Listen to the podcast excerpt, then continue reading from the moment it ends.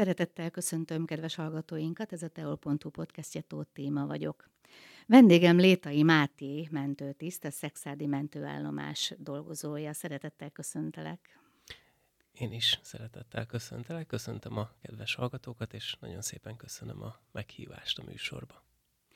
Nem is a munkát kapcsán hívtalak meg, hanem azért, mert nagyon különleges hobbid van. Mondhatjuk hobbinak, egy vulkántúrákra szoktál járni. Honnan jött neked ez a szeretet? Hát hobbi, szenvedély, szenvedélyek nélkül lehet élni, de nem érdemes, ugye, ahogy a mondás tartja.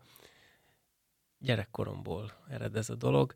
A, hát a családban is ugye egy közkedvelt program volt hétvégente, hogy elmentünk kirándulni, túrázni, budai hegyekbe, Pilisbe nagyon sokat, és hát egy meghatározó élmény volt számomra 11-12 évesen a, a Forrest Gump című film, és akkor, amikor mindig azt a, azt a részt néztem újra és újra, amikor Forrest Gump csak elment egy kicsit futni, és akkor elfutott az egyik óceánpartig, aztán elfutott a másik óceánpartig, és én akkor gyerekként ezt mindig újra néztem, és azon gondolkoztam, hogy azt a mindenit én is ezt szeretném csinálni.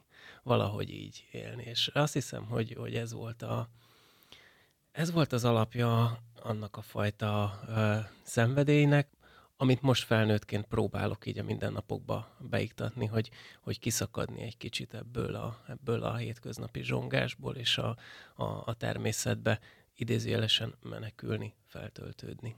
Na de miért épp a vulkánok?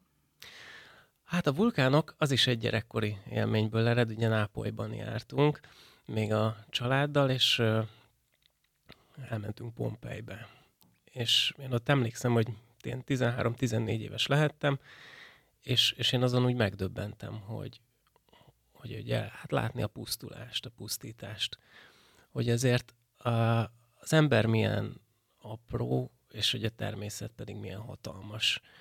És ez, ez, ez így akkor így gyerekként úgy az akkori magam szintjén én, én ezt nagyon, tehát ez nagyon-nagyon mélyen megérintett, és akkor fölmentünk a, a Vezúvra, föl is mentünk a kráterhez, és hát, hát az egy ilyen hatalmas élmény volt a számomra, és utána elkezdtem keresgélni ezeket a, a, a még aktív vulkánok, ahol van ilyen, mi az, ami látogatható, mi az, ami nem, és hát ugye utána a földrajzórán elkezdtünk, vagy hát tanultam arról, bocsánat, hogy Magyarországon is voltak, vagyis hát vannak vulkánok, igaz, már ezek ugye nem aktív vulkánok, de hogy ugye rendelkezünk vulkanikus hegységekkel, és hogy hát nem is kell Olaszországba menni, vagy akár Izlandra utazni a vulkánokért, hanem elég csak a Balaton felvidékre, vagy az északi középhegységbe menni. Érdekes, amit mondasz, ugyanis én is voltam ott, ahol te Pompejben. Hát nagyon mély benyomást tett rám is, pont az ellenkezőjét, hogy én biztos, hogy nem megyek fel vulkánra soha, de ezek szerint nálad teljesen más hatást gyakorolt, tehát inkább vágytál a vulkánok megközelítésére, a mai napig is, ugye? És nem csak Olaszországban jártál, hanem, ha jól tudom, Spanyolországban is. Mesélj kérlek erről a spanyolországi túráról. Hát igen, ez ugye nem egy tehát itt nem a, nem a, a vulkánok felkeresése volt a cél. Az El Camino az ugye egy spanyol szó, ami azt jelenti, hogy az út. És ez egy, ez egy zarándok út, amit hát már azért körülbelül ezer éve, talán még régebb óta is járnak zarándokok. Ennek a végcélja Santiago de Compostela Spanyolországban, és ez az út a Pireneusokból vezet el egészen az Atlanti óceán partjáig. Ez egy 900 kilométeres út. Ö, és hát ezt, ezt jártam végig egy öt évvel ezelőtt, 28 nap alatt, és hát egy csodás belső utazás is volt, ugyanakkor hát azok a spanyol tájak, a, a természet szépsége az ott is, ott is nagyon megragadott, és igyekeztem magamba szippantani. Az egy kicsit más ö, történet, mint a, a vulkánok megmászása. Az, az a része a vulkántúra inkább sport, nyilván a természet tiszteletével és szeretetével. A, a zarándoklás az, az inkább egy, egy befelé figyelés. Nyilván a közeg, a kintlét, a természetben levés az ugye ugyanaz, de, de mégis más, másabb a tempó, másabb a lelkiség, amivel azzal az útra lépek. Tehát ez nem vulkántúra volt, hanem egy zarándoklat. Ez egy zarándoklat volt. Többen igen. voltatok? Nem, én egyedül mentem. egyedül mentem. Hát ez egy, ez egy személyes utazás, én azt gondolom. Bár egyébként ez igaz lehet a teljesítménytúrákra is. Ugye ez a vulkántúra, ami most volt decemberben a Börzsönyben, ide egy társammal, egy nagyon jó barátommal mentem. Ez egy 42 kilométeres kör, mondhatni, csak egy kör. De csak igen. 40 kilométer, igen. e, igen, de hát azért egy jó 2200 méter meghaladó szint különbséggel, tehát mondjuk mintha kétszer felmásznánk a kékesre, és onnan le is másznánk. És ugye hát a, a vulkanikus tájakra jellemző meredek emelkedők, meredek lejtők, sötét kis zegzugos völgyek tarkítják ezt az útvonalat. Ebből eredően igencsak embert próbáló, és hát decemberben az időjárás is én azt mondom, hogy kegyes volt hozzánk, mert egy csodálatos arcát mutatta a bőrzsöny, a hó egy csúcsokkal, tehát ilyen derékig érő hóban jártunk a mínusz 10-15 fokban, úgyhogy egy, egy, egy fantasztikus élmény volt ez is, de még egyszer mondom, ez inkább, inkább már ilyen sportteljesítmény volt, viszont ezeken a túrákon is bár ugye hát ez 12-15 óra alatt azért abszolválható, azért mégis az ember eljut a, hogy mondjam, mélypontokra. Ugye azért fizikailag megterhelő, nehéz, és, és ilyenkor szembesülünk azért a saját gyengeségeinkkel. Egy tükröt tart elénk a természet, hogyha fogalmazhatok így. Ez is érdekes, amit mondasz. Például a 28 nap alatt nem volt olyan, hogy azt mondtad magadnak, hogy most feladom, nem megyek tovább? De volt, volt. Érdekes ez a francia út, így hívják ott Spanyolországban ezt az útvonalat. Azért hívják francia útnak, mert ugye Francia, Dél-Franciaországból indul, a Pireneusokból, és gyakorlatilag Spanyolország északi részén nyugat felé végig megy az Atlanti óceánig, és a fele ennek az útnak, vagy hát nagyjából a kétharmadától a Mezeta nevű fensíkon vezet át, a spanyol fensík, ami hát úgy kell elképzelni, mintha az Alföldön lennénk, és hát a, a, az ingerek is kb. olyan gyakoriak, tehát, hogy az ember gyalogol egy hetet egy pusztában. És hát addigra ugye, mert túl vagyunk az útnak az egyharmadán, elmúlik az a az az újdonság élmény, hogy na most én akkor eljöttem, és akkor zarándokolok, és ismerkedek azzal, hogy milyen a zarándokszállás, milyen a zarándok életvitel, addigra úgy ez leüllepszik, és, és elindul ez a fajta belső utazás, és hát ott nekem volt egy, egy nagyon erős mélypontom, gondolkodtam is rajta, hogy hazajövök. De hát aztán nem tettem meg nyilván. Uh, utána már felüdülés volt látni mondjuk egy patakot, vagy megörülni egy, egy fának az út mellett. Tehát azért ez egy elég erős szakasz volt a számomra. Sátorban laktál? Nem, zarándok szállásokon. Uh, hát itt azért egy elég jól képült infrastruktúra van Spanyolországban, ugye sokan járják ezt az utat, nem csak vallási meggyőződésből, hanem, hanem igazából mindenféle okból. Uh, zarándokok, Úgyhogy vannak zarándokszállások, ezek nagyon kedvezményes áron, tényleg pár euróért igénybe vehetőek, kell hozzá egy kiváltott hivatalos zarándok útlevél, és akkor azt, hogyha felmutatja az ember, akkor igazából mm, egy pecséttel ezeket a szállásokat pár euróért megkapja. No hát nem nagy komfortot és öt csillagot képzeljünk el, hanem ott van egy ágy, és akkor jó éjszakát, de, de sokszor ez is elég. Tehát azért egész nap mondjuk sétálunk, megyünk, megteszünk 30-40 kilométereket, akkor, akkor, hogy mondjam, a, az élet az úgy lecsupaszodik, és az ember megtanul örülni azoknak az apróságoknak, amiket a hétköznapokban lehet, hogy észre sem veszünk. Például, hogy van egy ágy, ahol alhatok. Például, hogy van egy ágy, ahol alhatok, igen. Például milyen jó ízű ez az étel. Például milyen ízletes az az egy pohár bor, amit este megiszom a vacsora mellé, mondjuk. Tehát, hogy ezek a dolgok felértékelődnek. Egy kicsit én ahhoz tudnám ezt hasonlítani, és ezt mondtam, amikor hazajöttem itt a családomban is, hogy olyan volt ez, mint ugye tudjuk, hogy amikor valaki elveszíti a látását, akkor a többi érzékszerve az, az úgy felerősödik, tehát a hangokat jobban megalja, a tapintás ugye érzékenyebb lesz. És ez is egy picit ilyen volt, hogy, hogy így a körülöttem lévő élet zaja az ugye lecsendesedett, és elkezdtem észrevenni dolgokat magam körül. Elkezdtem észrevenni a hétköznapoknak a csodáit. Elkezdtem azt észrevenni, hogy hát mintha itt semmi sem lenne véletlen. Tehát olyan csodák történtek azon az úton, és ezt nem csak én tapasztaltam, hanem nagyon sok zarándoktársam, akikkel beszéltünk, tehát száz meg száz ilyet tudnék mesélni, akkor mondjuk, hogy úristen, hát ez egy csoda, ami történt, de hogy igazából ezek a csodák megtörténnek a hétköznapjainkban is, csak lehet, hogy emiatt a zaj miatt, ami körülvesz minket, sokszor nem vesszük ezeket észre. És ebben tud segíteni egy ilyen zarándoklat, de nem is feltétlenül kell ehhez Spanyolországra menni. Magyarországon is vannak már zarándokutak, vannak Szent Jakabutak, gyönyörű helyeken, a Bakonyon keresztül például, illetve van egy Budapestről Győr, Lébény és Ausztria fele, és ezek igazából egyhetes kis etapokkal teljesíthetőek. Én szívből ajánlom mindenkinek őket. Ezeken is jártál esetleg? Szent Jakabuton és a többin? Igen, minden évben én, hát már szinte ilyen, ilyen nyaralás jelleggel. Számomra ez olyan, hogy kell az egyensúlyhoz, a lelki egyensúlyhoz, hogy minimum egy évben egyszer, de inkább kétszer elmenni, és akkor egy hétre kikapcsolódni.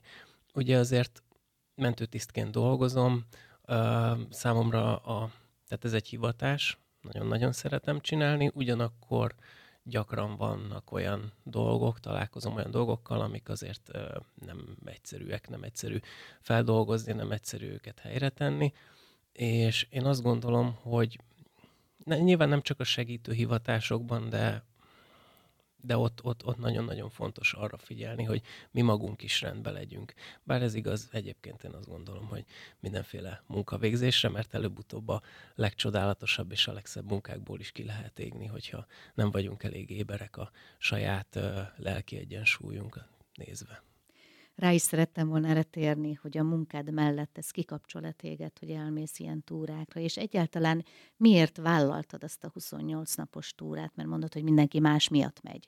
Te miért mentél? Ez egy nagyon-nagyon jó kérdés. Igazából a választ egyértelműen a mai napig nem tudom. Egy belső hívás, egy belső hang jött, ami annyira erős volt. Maga a, a pillanatra emlékszem, mert hogy találkoztam egy kollégámmal, aki, illetve hát együtt dolgoztunk, aki, aki teljesítette már ezt, a, ezt az El Camino-t, ezt a spanyol Szent Jakabutat, megjárta, és ő mesél, elkezdett róla mesélni, és emlékszem, hogy hát vagy három-négy órán keresztül mesélt róla, és én utána nem tudtam aludni sem, tehát hazamentem, és forgolódtam az ágyamban, és, és egyszerűen jött ez a belső hogy én nekem most el kell menni. Úgyhogy ez egy hívás volt, én annak gondolom, annak éreztem, és hát végül is ez volt a, a motivációnatok, meg is vettem a repülőjegyet, és leszerveztem mindent.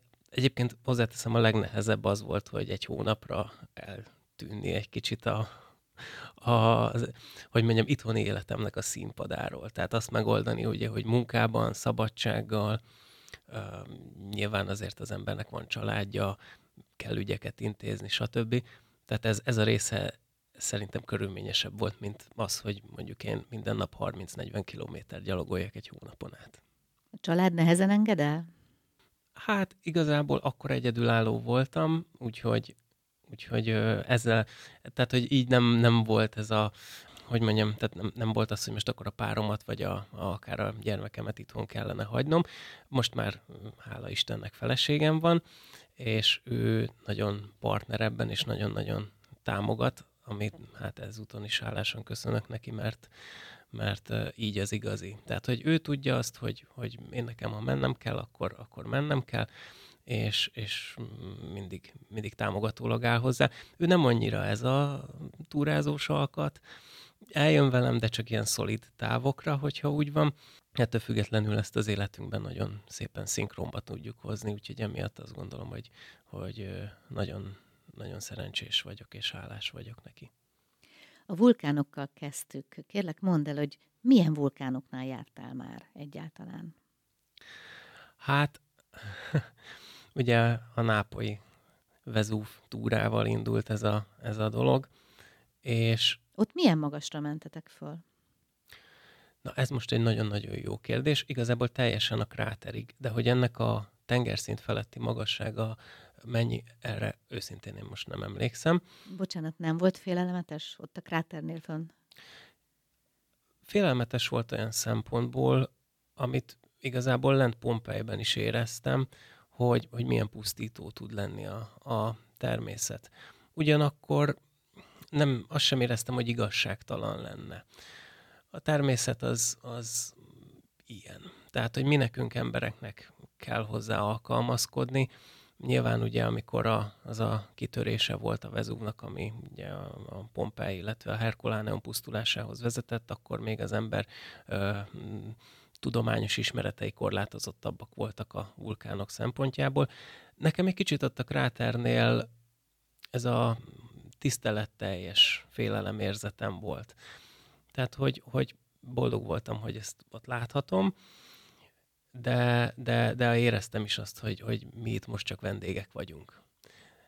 És kicsi porszem. És kicsi porszemek, igen.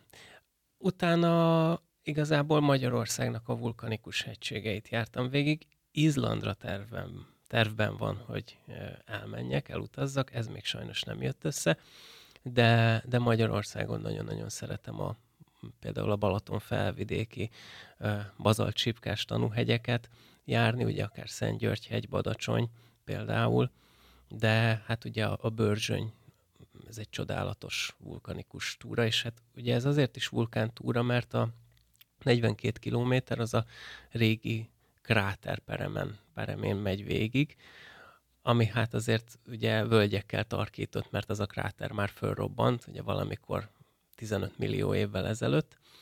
Tehát a Börzsény nagyon szeretem, illetőleg ott van a Mátra és a Zemplén is, amik ugye vulkanikus hegységek.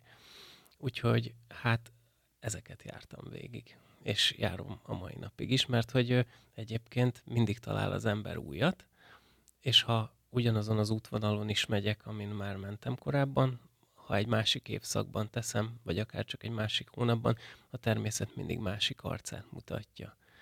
És ez a csodálatos benne, hogy soha nem éreztem azt, hogy kétszer vagyok ugyanazon a helyen, hanem, hanem mindig egy kicsit más volt. Izlandon is hasonló vulkán lesz a célpont, mint a Vezúv? Tehát ami aktív még most is? Igen, igen, azt szeretném. Hát ez még egyelőre csak tényleg a tervek szintjén van, de nagyon szeretnék oda eljutni. Ugye teljesen más egy ilyen vulkántúra, mint egy zarándoklat, mert a zarándoklatban csöndben van az ember, észreveszi a természet, hát lélegzését mondhatjuk így. Viszont neked nem csak a csend fontos, ugyanis zenekarban is játszol, tehát a zaj is fontos, úgymond. Mesélj kérlek erről a zenekarról. Mikor jött létre, és hányan vagytok? Milyen zenét játszotok? Igazából én gimnazista korom óta zenélek. Nagyon-nagyon mm, szeretem a zenét. Nem voltam sajnos zeneiskolás, tehát úgy 14 éves fejjel ragadtam gitárt. Hát ugye kamaszkor szükséges a lányoknak imponálni, hogy lehet a legjobban? Hát vagy sportol az ember, vagy zenél. Hát a sport az kevésbé ment, úgyhogy maradt akkor a gitár, és akkor ilyen autodidakta módon kezdtem el gitározni, illetve mellé énekelni, tanulni, és akkor hát nyilván utána ezt tanároknál fejlesztettem, és akkor alakult is zenekar. Hát több zenekarban zenéltem már, most a jelenlegi formációnk, ami van, abban hárman vagyunk, még egy gitáros, illetőleg egy basszusgitáros barátommal, és hát ilyen, ilyen akusztikus, félakusztikus dalokat játszunk, igazából saját szerzeményeket adunk elő.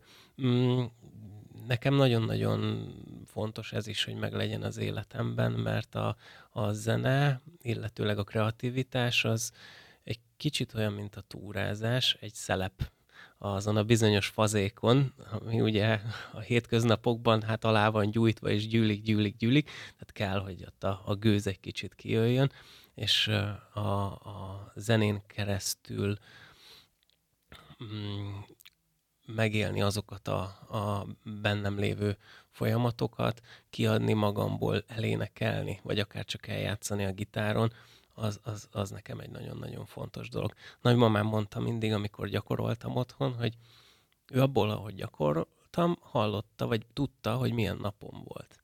Tehát tudta azt, hogy na most jó napom volt, vagy tudta azt, hogy most valami nagyon nyomaszt, és, és akkor engem ott hagyni kell, de hogy a hangszeren keresztül ő ezt megérezte. Nagyon érdekes volt. Hát számomra ezt jelenti a zene így a, az életemben. Sajnos egyébként a utóbbi időben elég kevés idő jut rá, de azért, azért zenélgetünk, videoklipeket is készítünk, illetve hát remélem most már lassan kezdődik a koncertszezon, és akkor kicsit megyünk, és, és élőben is fel tudunk lépni. Végvárzenekar egyébként a, a neve a formációnknak, a videó megosztókon, illetőleg a, a zene megosztókon, interneten megtalálhatóak vagyunk. Felléptetek már valahol? Persze, sok helyen, sok helyen. Hát igazából ez a zenekar már tizen, tizen sok éve, 12-13 éve megvan. Igen, erről nem ejtettünk szót, hogy mikor alakult a zenekar. Igen, igen, igen. Hát mi azért végig, végig jártuk, volt ilyen szerencsénk, végig jártuk már az országot, illetve határon túl is felléptünk Erdélyben, felvidéken, délvidéken is.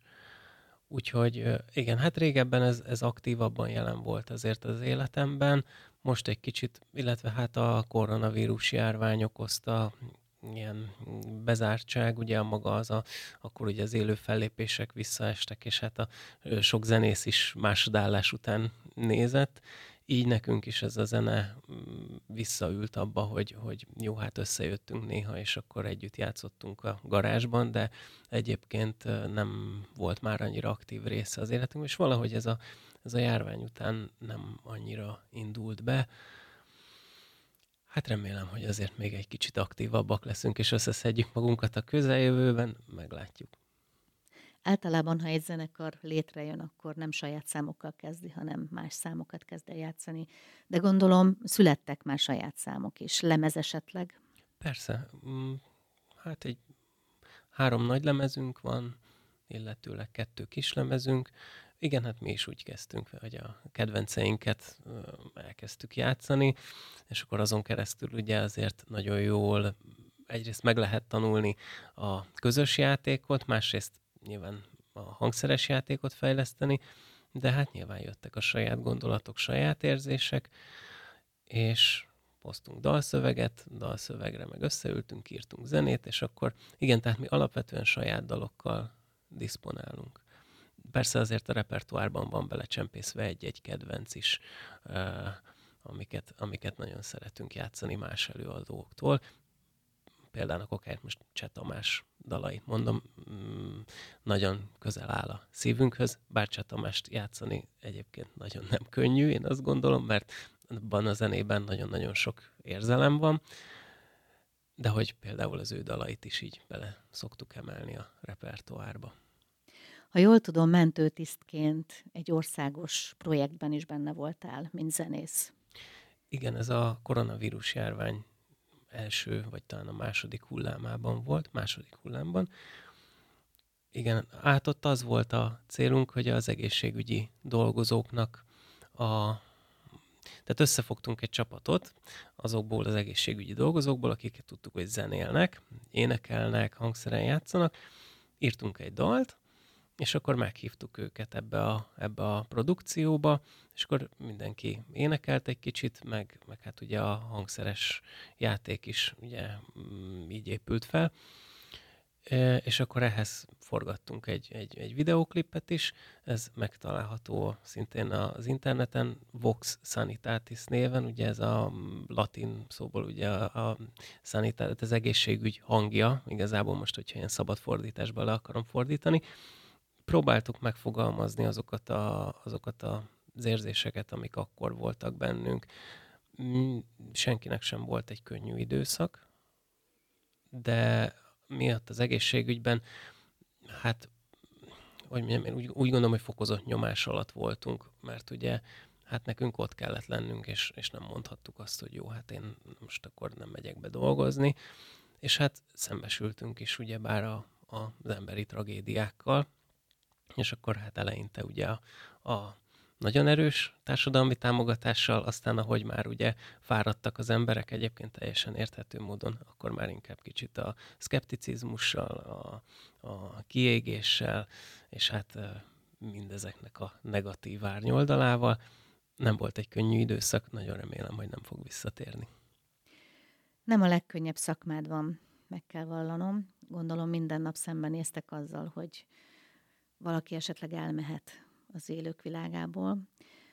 Stresszes nagyon ez a, ez a szakma? Szerintem ez szubjektív. Egyébként igen, tehát hogy ö,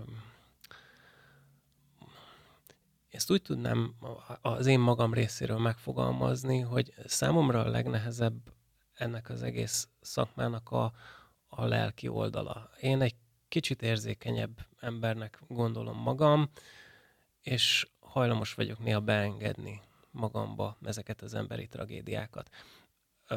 Próbálták még az iskolában ugye ezt úgy tanítani, akkor pszichológiát tanultunk, hogy hát képzeljük azt el, hogy húzunk magunkra egy ilyen szuperhős ruhát, mint Superman, és akkor arra hiába lőnek, nem jön át rajta a golyó, de sajnos néha átjön. Tehát akaratlanul is vannak olyan esetek, belefutunk olyan, olyan helyzetekbe, olyan emberi drámákba, amik, amik át fogják ütni ezt a köpenyt, és nem lehet ezt a köpenyt ott hagyni az öltözőben, a szekrényben levetve, és hazasétálni egy ö, teljesen épp emberként, hanem ezek a sebek ott maradnak. Nyilván ezzel nem vagyok egyedül, tehát én azért ezt sok kollégánál is tapasztalom, hogy, hogy hasonlóan éreznek ők is. Úgyhogy igen, ha így nézzük, stresszes, én számomra nagyon kell, hogy legyen valami ellenpólus mert sokszor meg kell értenem azt, hogy amit, amit igazából nem lehet megérteni, hogy miért történnek emberi tragédiák. Miért találkozunk ilyenekkel? Miért, miért, miért ér véget az élet egyik pillanatról a másikra? Ez az a nagy talány, amire talán egy egész életen át keressük a választ, de mégsem találjuk meg. Mm, viszont vannak vannak az életünkben olyan dolgok, amik segíthetnek azon, hogy, hogy, hogy ezért felismerésekre jussunk, és, és egy kicsit ellensúlyozza ezt a, ezt a dolgot. Egyébként egy nagyon-nagyon szép hivatás. Én azt gondolom, ma sem csinálnám másképpen, minden nehézsége ellenére. Nagyon-nagyon szeretem, és, és nagyon örülök neki, hogy, hogy ide hozott az élet. Egyébként miért döntöttél úgy, hogy mentős leszel?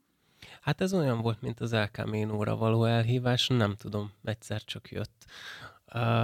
Nem, nem az egészségügyi pályára készültem, én eredetileg jogi pályára. Nálunk a családban nagypapám, édesanyám is jogi végzettséggel rendelkezik, ügyvédi pályán mozog. Édesanyám, tehát ott ez, ez így kicsit kódolva volt, hogy na, akkor majd én is ezt folytatom. Uh, de el is kezdtem a jogi egyetemet, és akkor hát ott az első, első években ez így számomra világossá vált, hogy nem, nem, ez nem az én terepem, de úgy nem tudtam, hogy jó, de akkor mi az enyém, és valahogy egyszer csak így jött egy ilyen, egy ilyen súp, hogy mentő autó, és, és bementem a Markó utcába Budapesten a, a központba, és ott van egy mentőmúzeum, érdemes egyébként megnézni, ezt végigjártam, csodálkoztam, hogy wow, hát ez, ez, ez, egy, ez egy fantasztikus munka, egy csodálatos dolog, és ott a, a mentőmúzeumi sétám után besétáltam a vezetőmentőtisztnek az irodájába, és jelentkeztem. Egyébként nulla egészségügyi végzettséggel, érettségével rendelkeztem, hát nem sok közöm volt a, a gyógyításhoz és a betegekhez. Nyilván aztán ez egy hosszú folyamat volt, amíg volt egy betanulási időszak, aztán mentőápoló lettem, majd a mentőápolói után jelentkeztem a mentőtiszti főiskolára, annak elvégzése után mentőtiszt lettem, most meg már egészségügyi tanár és mentőtisztként funkcionálok a, a munkám során. Tehát mondhatjuk, hogy beszippantott a szakma. Abszolút teljesen. Nagyon szépen köszönöm, hogy eljöttél. Hát nagyon izgalmas volt ez a beszámoló a vulkántúrákkal együtt. És valóban ellensúlyozni tudod azt a sok izgalmat, amit a munkád ad, azokkal a kis túrákkal, amikre elmész. Gondolom így teljes az élet. Igen, hát kell, a, kell az egyensúlyhoz a jó is, meg a rossz is. Ha csak jó van, az se jó, ha csak rossz van, az sem jó. Én azt gondolom, hogy, hogy, hogy hát az életünk az ilyen, és mint egy szörfdeszkán állva meg kell próbálnunk a hullámokat meglovagolni, és leföl-leföl végig evezni ezen az életen. Akkor kívánom, hogy a következő túra, amit itt tervezel, az valóra váljon, és lásd az izlandi vulkánhegyeket is. Köszönöm, hogy eljöttél még egyszer. Én is nagyon-nagyon szépen köszönöm még egyszer a meghívást. Önök a teol.hu podcastjét hallották viszont hallásra.